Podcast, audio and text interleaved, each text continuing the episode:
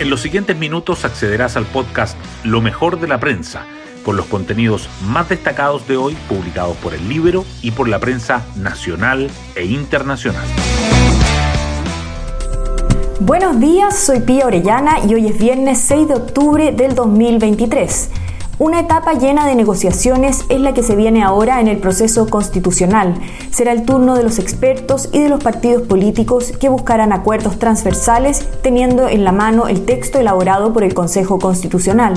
De este modo lo plantea en el libro el columnista Ernesto Tironi, quien escribe que desde la próxima semana todos los chilenos podríamos proponernos entrar en un periodo de tregua, mayor silencio y de apuesta por la confianza en nuestros dirigentes políticos hoy destacamos de la prensa.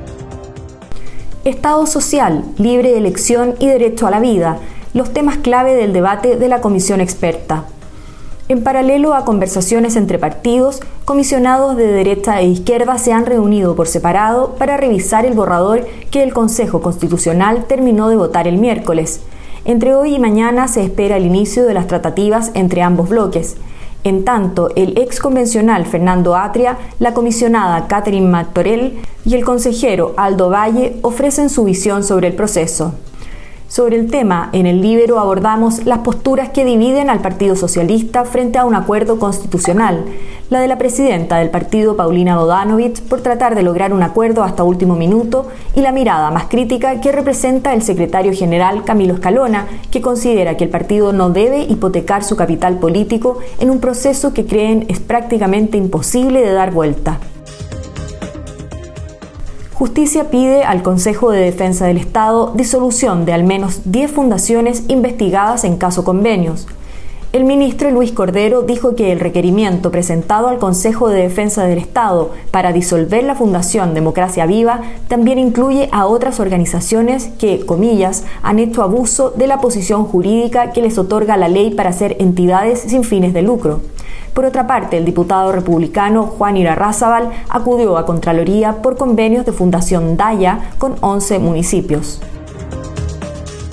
Partido Comunista alude a tomas impecables en medio de polémica por veto a ley de usurpaciones la tramitación de las observaciones del Ejecutivo sigue complicándose. A los desencuentros con la oposición dentro y fuera de la Comisión de Seguridad del Senado se suman los dichos de Lautaro Carmona sobre tomas de terrenos que a su juicio han sido impecables, así como también aprehensiones del oficialismo tras constatar que la propuesta no exime de multas a las familias de los campamentos, como explicaron Toá y Elizalde.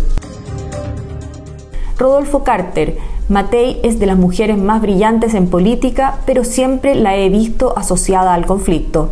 El alcalde de la Florida no solo está indignado con el gobierno por su mal desempeño, está molesto con su sector, la centro derecha, porque no ve con buenos ojos que negocien con el oficialismo para aquietar las aguas y se contenten con que Chile crezca poco.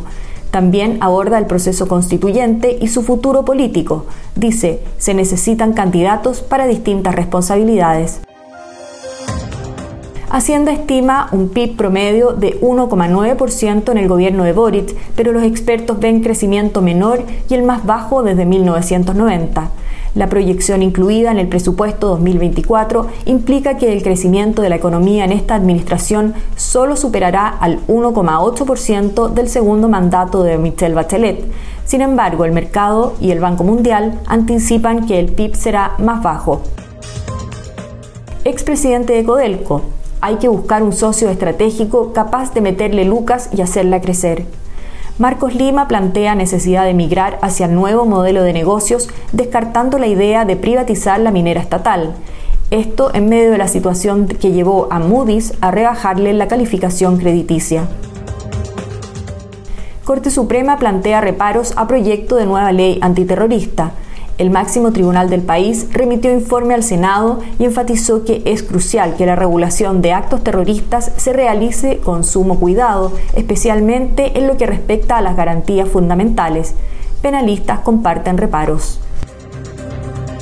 Las penas del fútbol se pasan con fútbol, a seguir trabajando con la frente en alto, dijo Pablo Milat de la ANFP tras hablar con Gianni Infantino de la FIFA sobre la decisión de dar los partidos de la cita mundialista solo a Uruguay, Argentina y Paraguay.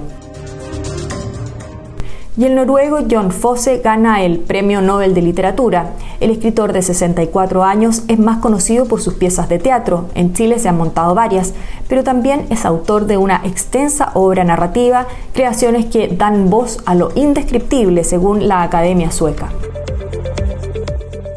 Hasta aquí la revisión de lo mejor de la prensa. Espero que tengan un muy buen fin de semana largo.